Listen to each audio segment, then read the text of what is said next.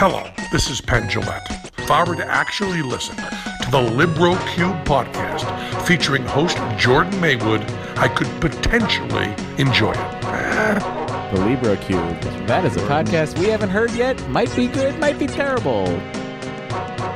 The Libro Cube Podcast with host Jordan Maywood.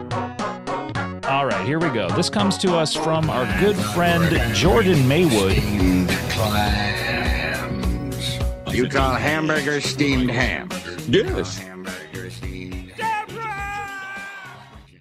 Hello, welcome to the Libro Cube. Uh, my name is Jordan Maywood, and I am the lackadaisical Libro Cubiculist. This show is a journey into my mind palace. Ooh, not so much a palace as a dusty attic, is how I often have referred to it on this very podcast. Why would I say such a thing? Because every once in a while, you got to record a podcast and clear it out. Yep, that's what I'm doing.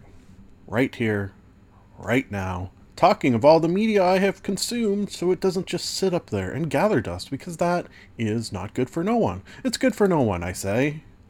I should also say, nice segue, that you may not have consumed some of this media yourself, so there is potential that I could ruin it for you. So I warn of spoilers. Hmm. Oh shit.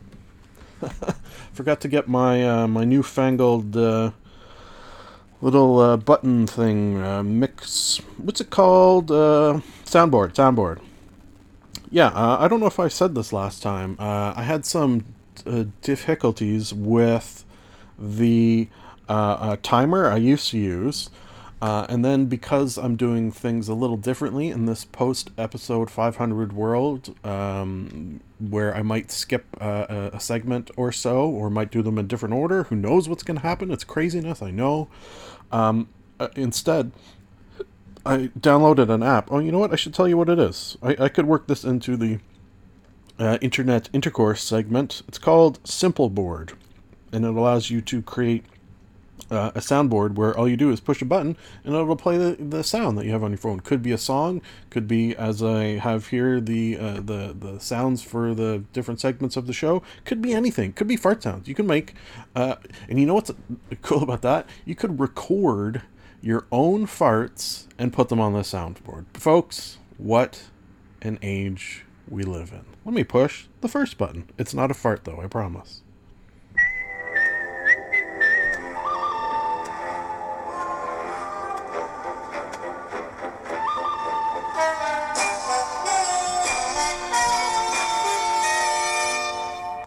Monologue. Today's movie monologue sponsor is El Diablo Hot Sauce. Thank you for that sponsorship. Okay, I have just two movies. Yeah, in in this new fangled post uh, episode 500 world, you know what I used to do? Be like, oh shit, I've only got two movies. I better watch another couple so I have them for the podcast. Now I'm like, you know what? What the hell? I just got two. You know what? Up until yesterday, I just had one, and that one movie was John Wick from 2014. Yes. Yes. Uh, I have t- talked the misses into watching all three John Wick movies. We're going to watch one a weekend for presumably three weeks, is the plan. Although I guess we won't really have time this weekend. So, you know, there's that. That's behind the scenes action for you. Uh, I, I gotta say, I, I, did see this back in the day. I guess probably in 2014 when it came out, maybe 2015. I don't know. Uh, and I do remember enjoying it very, very much. And I like the second one. Um, but rewatching it, man, I, I, I forgot how much I enjoy this. Like, uh, let me just go right off the bat. My rating easy, simple, simple five out of five. Some definite six out of five goosebumps. Holy shit, this is a cool movie moments. I'm not joking. That happened. Uh, if you're unfamiliar, Keanu Reeves plays the titular, titular John Wick, uh, an ex hitman, come out of retirements to track down the gangsters that killed his dog and took everything from him. Well, yeah, took the life of his dog. Um, there's a reason why. Uh, like I, I know a, a dog lover. If your dog is killed, the potential for you going on a rampage and killing uh, those who killed your dog does exist, but there are other circumstances. It's more than than that. I, w- I will say. you know, without giving away what exactly.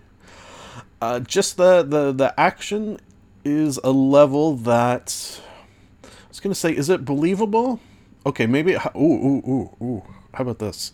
The the action of this movie treads the line of believability. There's there's moments where uh, it, it, seems like yeah, okay, yeah, mm-hmm, uh, holy shit, can you believe that just happened? The, the things like that uh, sort of pop out throughout. Uh, it, it's more than just an action movie. There's there's things sort of going on behind the scenes, which I think definitely in the second movie, and I assume in the third movie as well, we're sort of delving into this world of hitmen and women, which is uh, interesting. Always a sort of a fascinating subject for an action movie. So, needless to say, if you haven't seen John Wick, uh, I, I will say the missus who uh, the action genre is not potentially her favorite. She does enjoy them from time to time time, she very much liked it. Like I think she was uh, she, she was high mark as well. So you know, very very good. Looking forward to the second one. Uh, yeah, moving on to Errementari.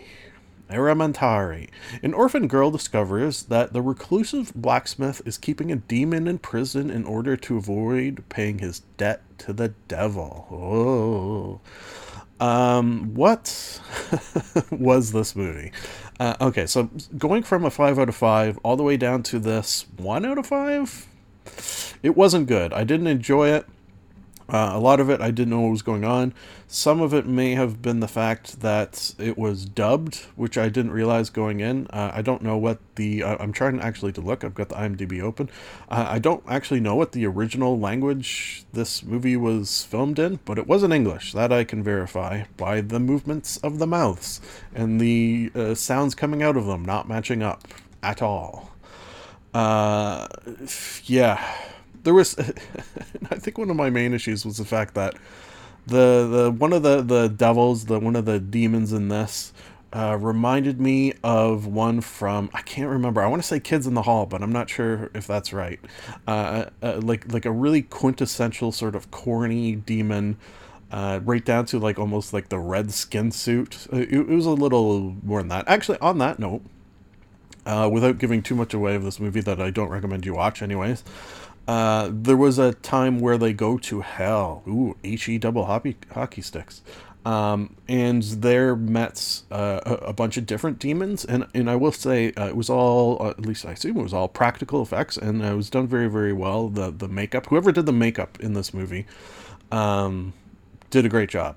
Yeah, so give that person money. Moving on.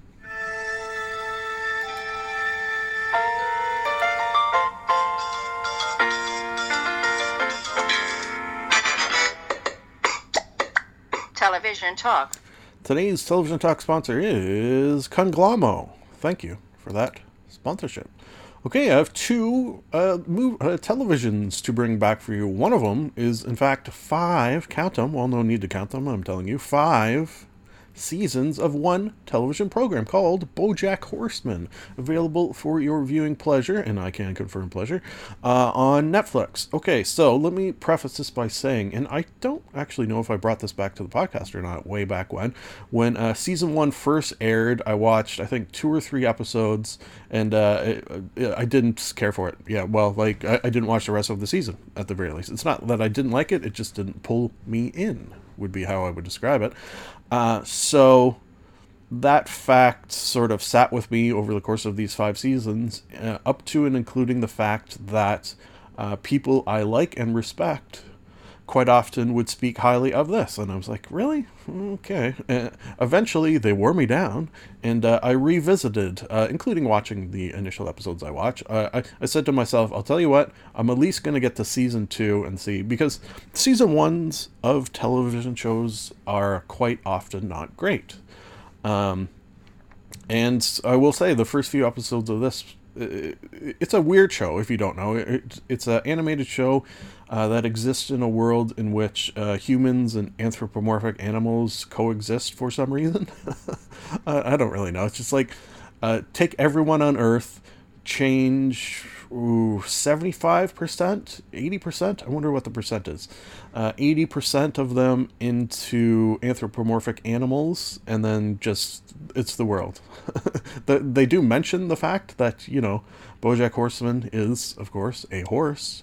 Of course. Oh, God. Um, and there are jokes and, and allusions to people being different animals. Qu- quite often, actually, though, uh, something they do that I like is those style of jokes. Those some people are just half animals, not half animals, anthropomorphic animals, uh, are, are in the background or during scene transitions. You'll see something in the background that has to do with this weirdness. But quite often, the show is just uh, 100% played as if it was normal, which uh, which is fascinating. Which gets me into the reason that I'm going to give BoJack Horseman a, ooh, will I give it a five? Ooh, uh, okay. Well, this is a good example for you listening to this of the fact that I don't write down my ratings.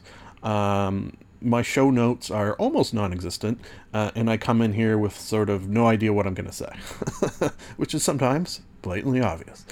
Uh, but in the case of BoJack Horseman, I feel like I can't quite give it a five. Uh, maybe it was just some of the slownesses uh, at the start.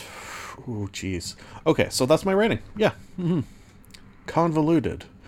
Uh, and the reason it is getting that convoluted and very high rating is because they do things in this show that uh, live action shows I don't think ever would do. It, to levels of darkness that happen in this that were at times shocking to the degree where my jaw literally dropped uh, on more than one occasion that I can think of um, like like Breaking Bad level of darkness in some cases. It, it just just insane things happen in this cartoon show, uh, which which I love that sort of juxtaposition as well. It's a cartoon. Imagine you were uh, a kid watching cartoons in your jammies in the '90s, and then this comes on, and you uh, and you put it on, and you're sitting there, and you're eating your cereal in the morning on Saturday, and some of the shit that happens in the show would probably scar you for life. So that I like. That appeals to me. Uh, okay, so moving on to rocker rockers. Rocko's Modern Life, colon, Static Cling. Ah, fascinating that this exists, first and foremost. Um, speaking of, yeah, Saturday morning cartoons, back in the 90s, or was this in the 2000s. Anyways, was a show I used to watch. Actually, I rewatched it not too too long ago, and I think may have spoken of it on this very podcast. I could be wrong. It's 500 plus episodes. Come on, cut me some slack. Uh, and, and it was one of those cartoons similar to SpongeBob. Uh, came before SpongeBob, I do believe, where uh, a kid can watch it and have fun, and it's all sort of goofy images and, and sort of dumb jokes. But then also behind the scene, there's some very smart jokes and some very things uh, aimed at adults, which uh, I, I think is something some of the best cartoons take that route, and this very much does. Um, this came back for this one-of movie, I guess you would call it, to Netflix. Yeah, thank you Netflix for uh, taking a chance on something like this because uh, I think it came out well. Um, a lot of the jokes were of the dumb variety, very much so. Um, that being said, there was definitely enjoyment to have. I wonder, and I wonder this often. It comes up on the podcast. Um, uh, how much of my enjoyment of this is uh, from nostalgia? Yeah. Uh, definitely some has to be. So when I give my rating of 4.369, uh, you know, some of that might be nostalgia. So take that into account. Why don't you? Moving on.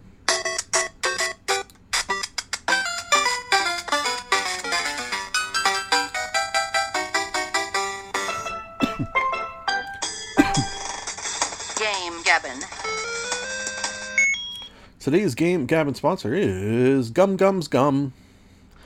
Thank you for that sponsorship in which for which we have a D&D recap. Yes, another one of these. Uh, session 6. I've never had uh, a, a D&D campaign in which I've been a part of playing or DMing that has had so many episodes so quickly in a row because we're playing bi-weekly and a little bit more lately. Uh, so, you know, cool beans that I have all these uh, recaps for you because I haven't been playing much video games. Uh, just on the note of video games, which this segment is often devoted to, uh, I've jumped back into Fallout 76. Yeah, I want to get that goddamn backpack. So, you know, maybe we'll talk of my journey doing that in another episode if I don't have a recap. Let's continue. Dearest Alshanary, if I could live forever to fill your pages with all the world's knowledge, I would. It does not take a genius to realize that this is very unlikely, so, when the inevitable happens, I want you to move on and find another. Equally, dearest whoever found this book, should you not wish to take up the mantle of this tome of all knowledge, all I ask is that you try to find someone who does. when I look up from this fascinating species of oh, grass, I saw three dead wargs, so we must have been successful in our fight and can continue through the town with the hopeful end result of ridding it of goblins who have infested it, as well as finding out the details of what transpired here. The Dusk and Pale Wolf will wait in one of the two guard towers at the entrance to Nightstone, while the rest of us, somewhat stealthily, move in to investigate the incessant bell ringing that is coming from the temple. My initial assumption that the tolling of the bell was either a warning or a cry for help proves incorrect when it turns out it is simply two simple minded goblins having a laugh at a loud sound. Noctis busts open the door to the area behind the pulpit from which the bell is rung, and the two surprise goblins only have a moment before May, in her direwolf form, teleports into their midst. Uh, even at my advanced age, I do not believe I have ever seen a teleporting wolf, so it is no wonder the goblins shriek loudly. The shrieks give me an idea, though. Once the goblins are dispatched, I ask Noctis to continue ringing the bell for a minute while I summon my unseen servant Belvedere so that he can continue with the ringing so that A, the goblins will not come to investigate why the ringing has stopped, and B, the tolling will continue to mask the sounds of our movement as we try to tackle the goblins infesting the town in small groups rather than all at once. Uh, we decide the ridding of this town of goblins will be done in a methodically clockwise manner so that Nadrina, somewhat stealthily scouting the way ahead, we proceed to the aptly named Nightstone Inn, where we were not so fondly greeted by Gum Gum the Goblin Goblin, who tries to escape with her massive sack that upon her dispatch turns out to be full of nothing much other than an incredible amount of foodstuffs. On the second floor of the inn, we are not so warmly greeted by a poison crossbow bolt fired from a trapped door. Nadrina was fortunate enough to spot the trap, so I can use my mage hand to open the door uh, with no one harmed by its firing. Uh, inside the room, Noctis spots the figure who May has smelt had both barricaded and hidden herself in the room. Uh, I will freely admit that Kella, at first, seemed amiable, and I assumed she had just found herself in an untenable situation, but the evidence starts to add up that she's not quite what she seems. And it is halfway through telling us that this massive, that the massive, smooth stones that are peppered throughout the town and that have smashed many buildings were dropped from up high by a group of cloud giants. Uh, yeah, if you don't know cloud giants, dear reader, listener, uh, they uh, live in floating castles and can drop big stones from on high. Interesting. Uh, cloud giants who also swooped in and stole the titular, titular. Uh, it's twice in one podcast I got to giggle at that. The titular Nightstone from the center of town, uh, making our original mission impossible for now. It was this onslaught that the townsfolk found they had no recourse against, so they fled, allowing the goblins to sweep swoop in and take advantage of the situation. Where was I? Oh yes, uh, it was mid this explanation from Kella that with both l- literal and figurative hackles raised, I relay through our bracer's telepathic link, we should perhaps capture Kella. Uh, she must have sensed this so she bolted and almost made it away, but thanks to a timely pounce from May and an arrow shot from Nadrina, we managed to stop both her and her flying snake bracelet from escaping.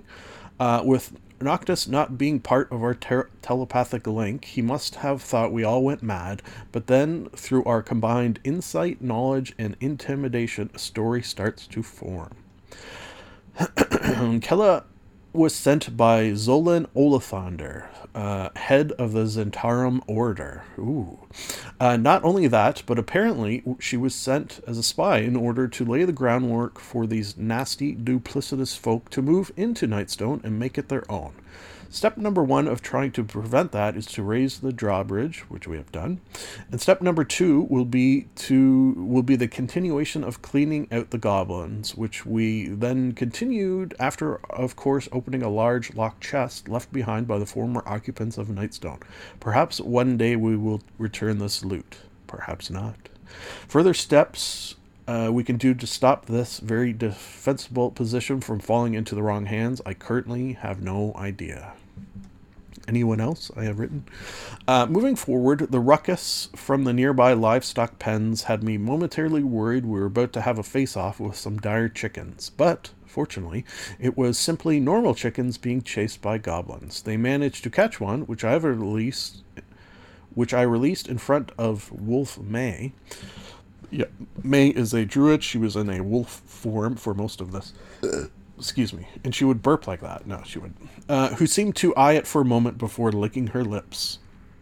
Uh, this area cleared, we work our way out into the adjoining barn, only to have Noctis shot from above by a cowardly hidden goblin. A goblin who proved most adept at hiding, uh, reminding me of a carnival game I played as a youth, a Whack-a-Dire Mole.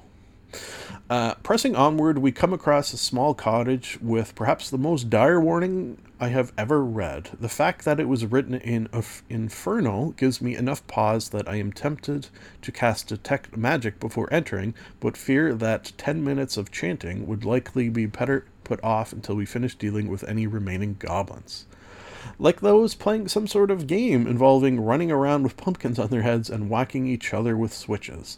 When Noctis asks to join in, they oblige with a few playful whacks, but he clearly wins the game by slicing one of them in half with a mighty swing. Uh, among the possessions of these playful goblins is perhaps, unsurprisingly, a teddy bear, which May and myself agree to share on rotating nights. I would like to note at this point that a goblin bearing barricading itself in a multi level tower is nothing to sneeze at.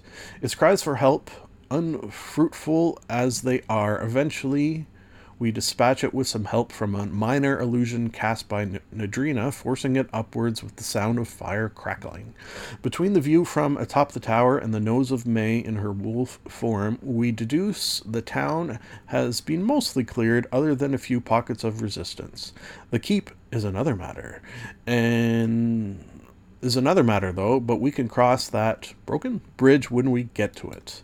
A final note is that May also smelt something she is totally unfamiliar with, and it is my hope it is something that will help rather than hinder, but only time will tell if that is the case.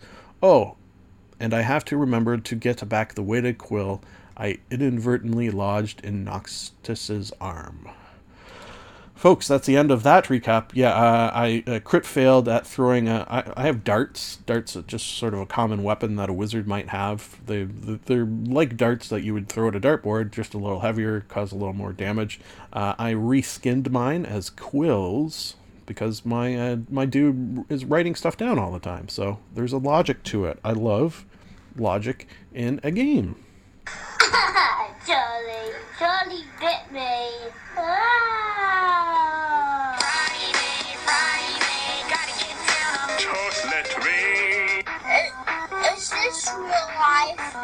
Internet intercourse.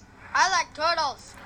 Today's internet intercourse sponsor is Gottfried's Fried Snot. Thank you for that sponsorship. Item the first, Good One, which is a podcast. Is it called the Good One podcast or is this called Good One? I actually don't know off the top of my head. Oh wait, I have it open here.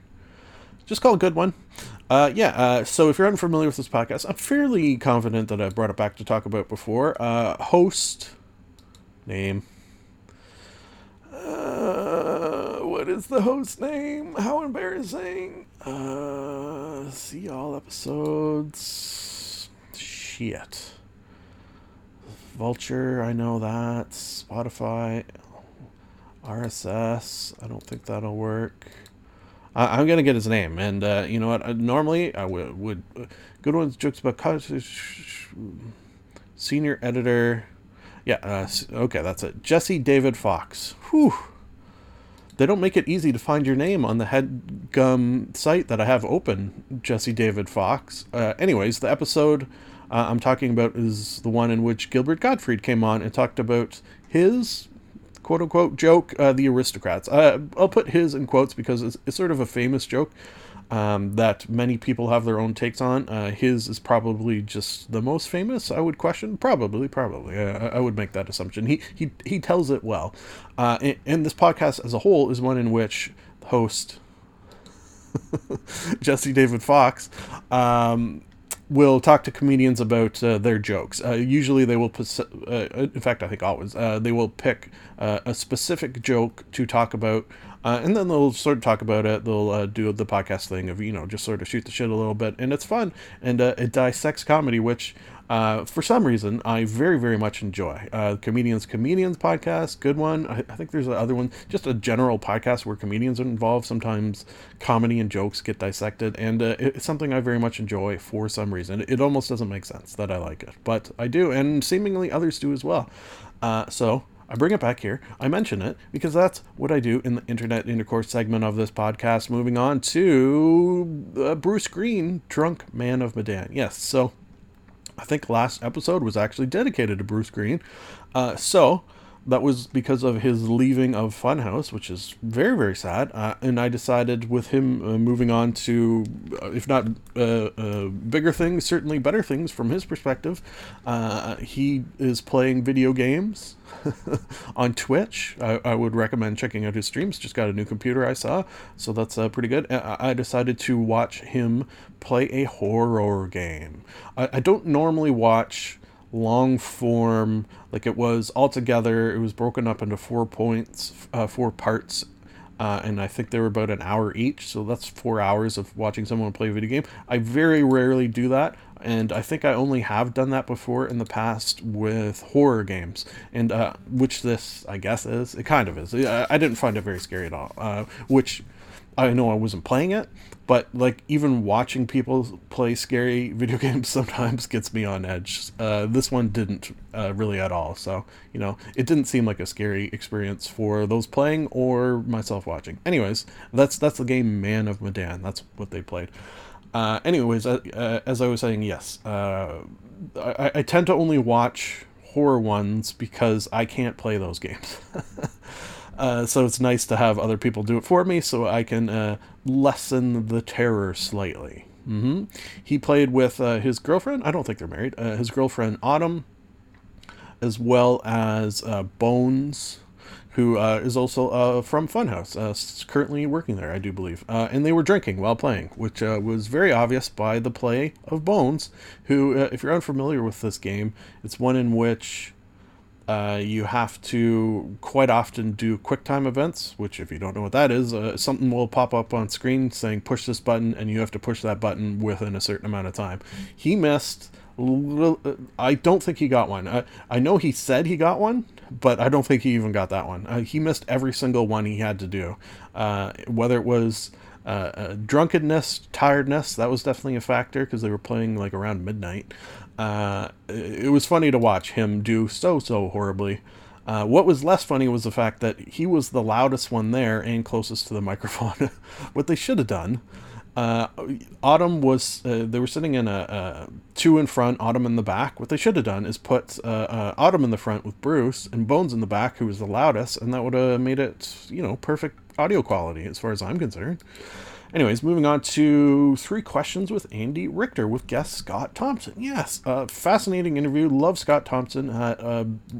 From way back in the day, its original airing probably was too young to watch Kids in the Hall, but did so anyways, and it probably helped form the comedy brain I have, such as it is. So I'm sorry, Scott Thompson. Uh, um, but uh, it, it was great to hear sort of uh, some of the trials and tribulations. Well, not great, but interesting to hear some of the trials and tribulations Scott Thompson has gone through, just in terms of uh, his career. Which uh, I agree wholeheartedly with both Andy's and definitely Scott's sentiment that uh, he should be uh, a, a, big movie star. Like he's he's he's, he's very good at what he does. Um, he has a podcast, which did I write down what it is? Uh, I, am sure you can find out. I, I don't think I uh, wrote it down. Uh, one interesting little uh, tidbit. Oh yeah, there it is. Uh, PTS Diva. So like PTSD, but then put Diva at the end, because he he's had some tough times from the sounds of it, uh, and so is Andy as well. So the two of them are, are sort of like a, an unlikely duo I, for some reason, uh, and uh, I don't really know why I thought that originally, but they have an incredible amount uh, in common, up to and including the fact that uh, both Andy's dad and son are gay, which is interesting. Oh, uh, Scott Scott Thompson. If you somehow didn't know him, you might not know. Uh, also, a gay man. So so they I, I, guess that's one of the things they sort of have to talk about. They the, the, in their in their conversations that exist not on podcast form which uh, seemingly happens very often which I like. I like the thought of these two just sitting around shooting the shit. Uh, it's good. And uh, whatever you do listening to this uh, should you see Scott Thompson in a thing uh, check out that thing because uh, he, he's always good uh, okay, moving on to Andrea Rene's final episode of Kinda Funny Games Daily. Oh, yeah. Uh, so similar, but uh, I, I will say, just on the note of Bruce Greene leaving Funhaus last week, that hit me harder because I watch every single one and have for many, many years. Um, Andrea Rene leaving the podcast Kinda Funny Games Daily, which is a video game themed podcast that I listen to. You guessed it. excuse me, daily. So uh, the fact that she's been on so many episodes and is leaving is sad. Uh, her similarly to Bruce moving on to uh, seemingly b- bigger, better things. I don't know. She's moving away from where they filmed to uh, L.A. So maybe she is going to be still in the biz, and we'll see her around, which is good because uh, she has had very strong opinions, which I appreciated. Uh, she she would not back down. she, she she was very good uh, in the format of the show, which is two people sitting there talking of video games. Uh, she would uh, have good questions, um, and she made for an interesting show. So she will be missed. And uh, when when Greg, who's the the sort of main host, I guess you would say, the creator of Kinda Funny Games, Greg Miller, when he was sort of giving his his tearful goodbyes, they were tearful as I just said, uh, and, and, it was all very, very sad, and you could tell that they were going to miss her. So I liked it. Uh, I, I, don't like that she's leaving, but I, I, I, like that people who work together in this sort of uh, field can uh, develop an appreciation for one another, and and when they split up, there's a there's a sadness there. So you know, just like you leaving this podcast behind as it's over, folks. How about that for a friggin' dumb segue? Segue? It's like a segue, but different. Oh, thank God I'm done. It's nice to be nice to the nice. This is the end of the show. A sincere thank you for listening. Time to plug some things, and I do not mean butts. You can like us on Facebook. You can follow Jordan underscore Maywood on Twitter. You can subscribe and comment on iTunes. Lastly, if you would like to contact the podcast, you can email jordan.maywood at gmail.com. I would like to conclude that I am not a robot and that I have a theory. I've got a theory that it's a demon, a dancing demon. Nah, something isn't right there. I've got a theory. The best is yet to come, and babe, won't it be fine? You think you've seen the sun, but you ain't seen it shine. Wait till the warm up's underway. Wait till our lips have met. Wait till you see that sunshine day. You ain't seen nothing yet. The best is yet to come, and babe, won't it be fine? The best is yet to come. Live long and prosper.